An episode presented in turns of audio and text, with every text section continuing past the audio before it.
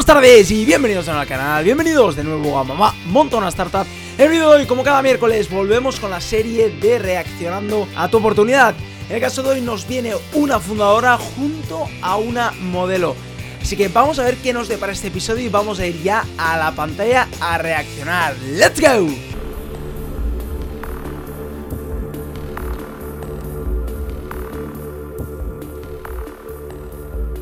Hola, mi nombre es Lidia Ortiz y voy a presentarles Viseric, una visera especial para el lavado del cabello. Nos viene a presentar Viseric, una visera para el lavado de cabello. Supongo que de ahí que venga con la modelo, supongo que nos hará un ejemplo, ¿no? Necesitamos 47.000 euros y les ofrezco un 35%. Les solicitan 47.000 euros por a cambio de un 35% de la empresa, más o menos unos 135-140.000 euros de post-money. Es una de las personas que menos ha pedido por tanto que da. Es verdad que vimos en los primeros episodios valoraciones súper altas pidiendo mucho dinero. Y en las últimas habíamos visto como eso había bajado. Incluso gente no pidiendo dinero, sino pidiendo más ayuda. En este caso, eh, puede ser por dos razones. Una, que el proyecto esté muy poco avanzado y necesite un poco de dinero y le necesite más, dar más porcentaje porque no está tan avanzado el proyecto, o dos, porque de verdad crea que estos inversores les pueden dar un valor muy diferencial, que es así, y les ofrece muchísimo porcentaje, mucho más porcentaje, casi un 40%, a cambio del dinero que necesita, pero que significativamente, o sea, que no le importa la valoración, sino que le importa dar este porcentaje y que estos inversores sean sus socios. Vamos a ver qué es Viseric, vamos a ver cómo reaccionan los inversores y de qué trata todo esto y por qué quiere que estos inversores entren en su empresa. Let's go, seguimos. Ahora nos hará el ejemplo. La función de Viseric es la de proteger ojos, oídos y rostro del agua y del jabón mientras se efectúa el lavado del cabello. Es una visera flexible, ligera y 100% estanca, gracias a su diseño y a su sistema de ajuste al contorno de la cabeza, ¿Qué se consigue utilizando Viseric? Es una visera, ¿no? Por lo que parece, como de plástico, que te la pones en la cabeza, supongo que, supongo es más para las mujeres que tienen más, más pelo, para no mojarse la cara, los oídos, cuando te pones jabón, eh, si no lo he entendido mal. Vamos a seguir. Viseric permite lavar la cabeza, entrar en la ducha con gafas o lentillas puestas.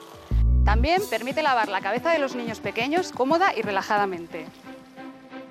Para los niños pequeños muy buena, es verdad que los niños pequeños digo que entra jabón y puede ser un drama bastante grande porque pica bastante. Y em, bueno, parece que también puedes entrar con gafas. Mm, gente que tiene, yo tengo un poco de miopía, pero la verdad que no tengo para nada. O sea, si me las quito puedo ver normal.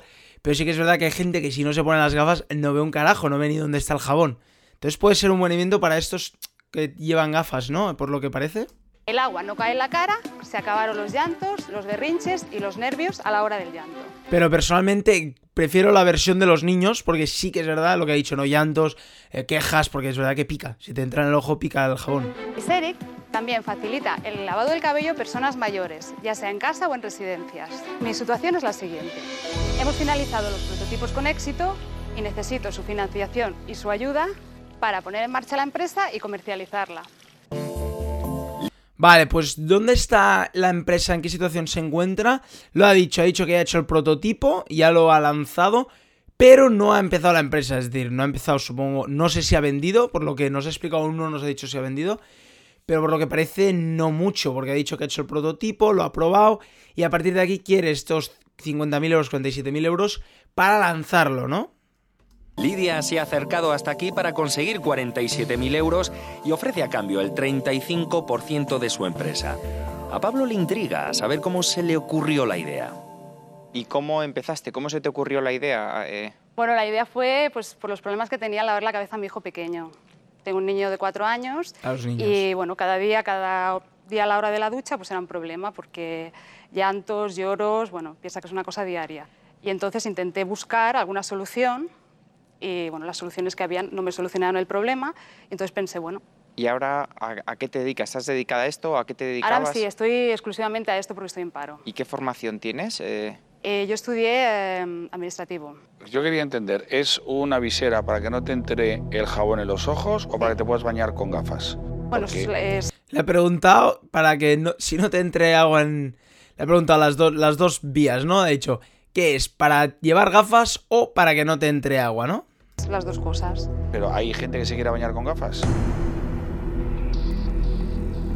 No, lo que pasa es que hay gente que se las quita. No lleva gafas. Se las quita para entrar a la ducha, entonces lo que haces es que pierdes visión. Entonces pierdes visión. Claro, pierdes visión a la hora del baño. Bueno, personas que te llevamos gafas sabemos, no es un problema. Y con esto pues puedes llevar las gafas. ¿Has probado el producto en peluquerías? Eh? Eh, no, bueno, como le he comentado a Pablo, estamos en una fase inicial. Pero con los prototipos eh, que tienes. Muy buena pregunta, le he preguntado si lo han probado en peluquerías. Es verdad que las peluquerías, tipo, que te echan para atrás, te empiezan a lavar la cabeza y se te empieza a mojar el cuello, no sé si os ha pasado la cabeza. Y este podría ser un gran invento, porque entonces focalizas todo en, el pelo. Entonces puedes empezar a lavar y mojar mucho más fácil. Y a lo mejor no derramas tanta agua, ¿no? Y puede ser perfecto para ello, ¿no? Hemos hecho pruebas, pruebas a niños, pruebas en adultos. Y Lidia, estos 47.000 euros, ¿cómo quieres invertir? Bueno, la mayor parte de la inversión es para los moldes, para los moldes de inyección para la fabricación. Eh, otra parte se destinaría pues, a marketing, publicidad y, pues nada, poner en marcha la empresa. Lidia, una consulta. entiendo que el círculo de presión eh, debe ser similar al de una gorra. Sí. Entonces, si, no recuerdo mal, cuando te pones una gorra hay una parte del pelo que queda por debajo de esa cinta. Es decir, ¿habría una parte del cabello que no lavarías? Eh, la cinta. A ver si la modelo se puede dar un poco la vuelta. Nos van a explicar, ha hecho una pregunta brutal a nivel, no científico, sino a nivel lógico, ¿no?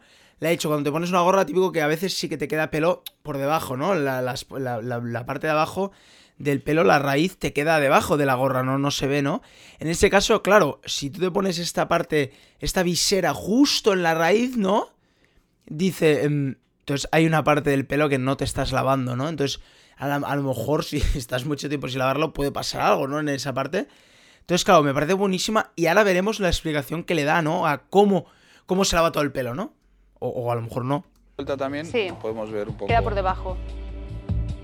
Entonces sí que se lava el cabello porque queda por debajo. Me preocupa mucho el, el queso angustia.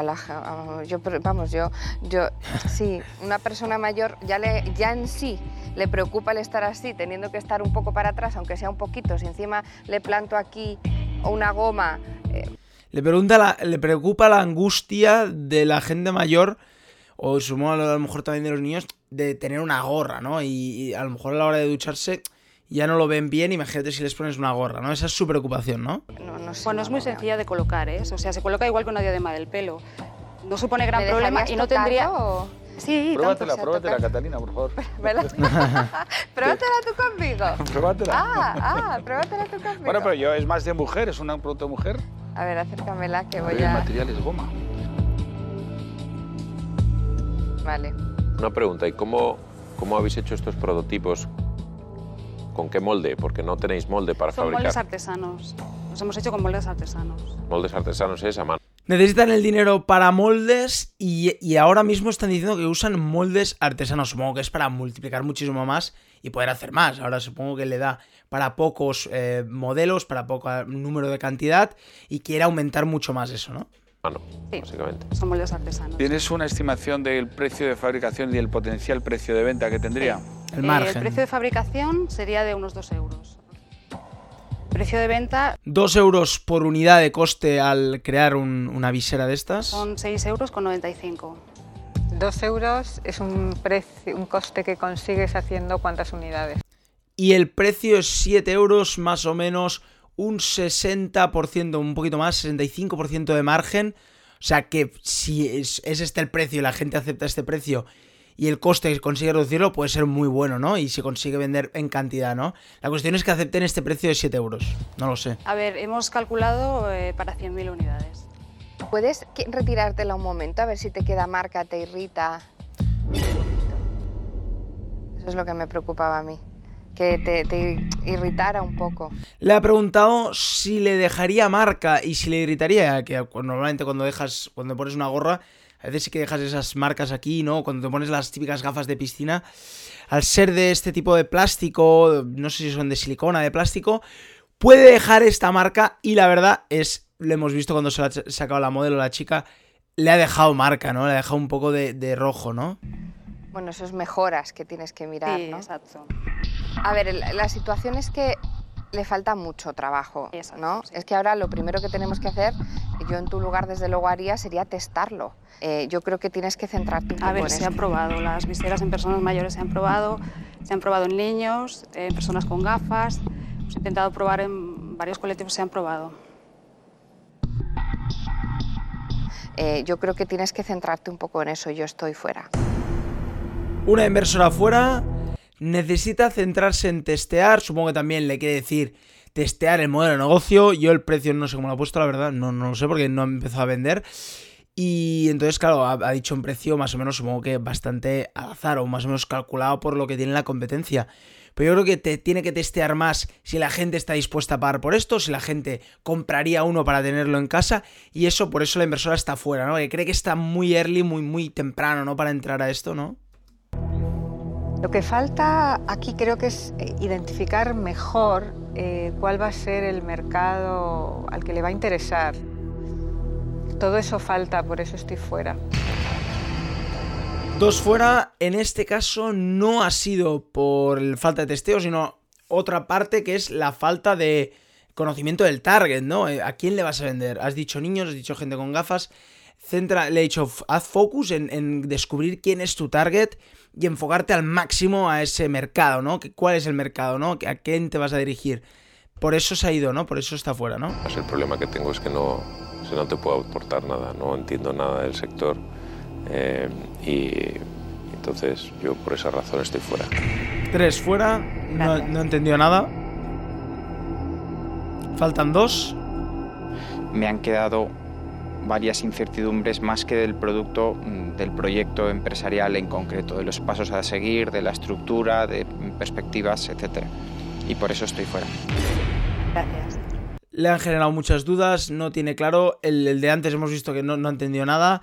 Y este le han generado bastantes dudas, no sabe cómo hacer los pasos para empezar esta empresa, y por eso está fuera. Queda uno, vamos a ver cuál es su opinión. Gonzalo no duda en irse su respuesta. siempre que no tiene clara una inversión pero esta vez es el último en manifestarse. ¿Querrá decir esto algo? Fíjate el camino que queda. Eh, mm, pulir el prototipo. Eh, sabemos que es el que más sabe de B2C, sabemos que es el que más sabe de productos de consumo y ahora nos dirá el camino, ¿no? Ha dicho que primero falta el prototipo. Vamos a ver. Presentarlo a potenciales situaciones de uso, eh, luego analizar su viabilidad en cuanto a mm, a precio, margen, etc. Luego buscar la distribución. Todo ese camino es tan largo que, eh, aunque me gustaría acompañarte en todo ese camino, me parece demasiado largo, demasiado largo plazo. En este caso no me voy a mojar en tu producto y estoy fuera. Gracias. Pues los cinco están fuera, el quinto se ha ido porque le ha dicho los pasos que tendría que seguir para seguir este proyecto pero los ve tan a largo plazo que ha decidido irse, ¿no? Cree que tiene que pulir el prototipo, cree que tiene que empezar a testear si en los casos de uso, tres, tiene que ver el modelo de negocio, testear el precio y ver quién, quién lo compraría. Y cuatro, hablar con distribuidoras, empezar a discutir precios, costes, para empezar a vender. Entonces, claro, veo un camino tan largo que no está dispuesto a juntarse. Bueno, pues hasta aquí el vídeo de hoy. Espero que os haya gustado. Hemos visto que los cinco inversores, desafortunadamente hoy no han entrado y no han querido invertir en este producto. Han tenido sus razones buenas, han hecho preguntas muy buenas y el producto eh, era de buen uso de para mojarse el pelo, un problema que de verdad existe en niños sobre todo. Pero bueno, no han querido, no han querido entrar los 5 inversores. Espero que os haya gustado el vídeo, si así darle un buen like y acordaros de suscribiros a mi canal. Y como cada día, nos vemos mañana con otro vídeo. ¡Chao!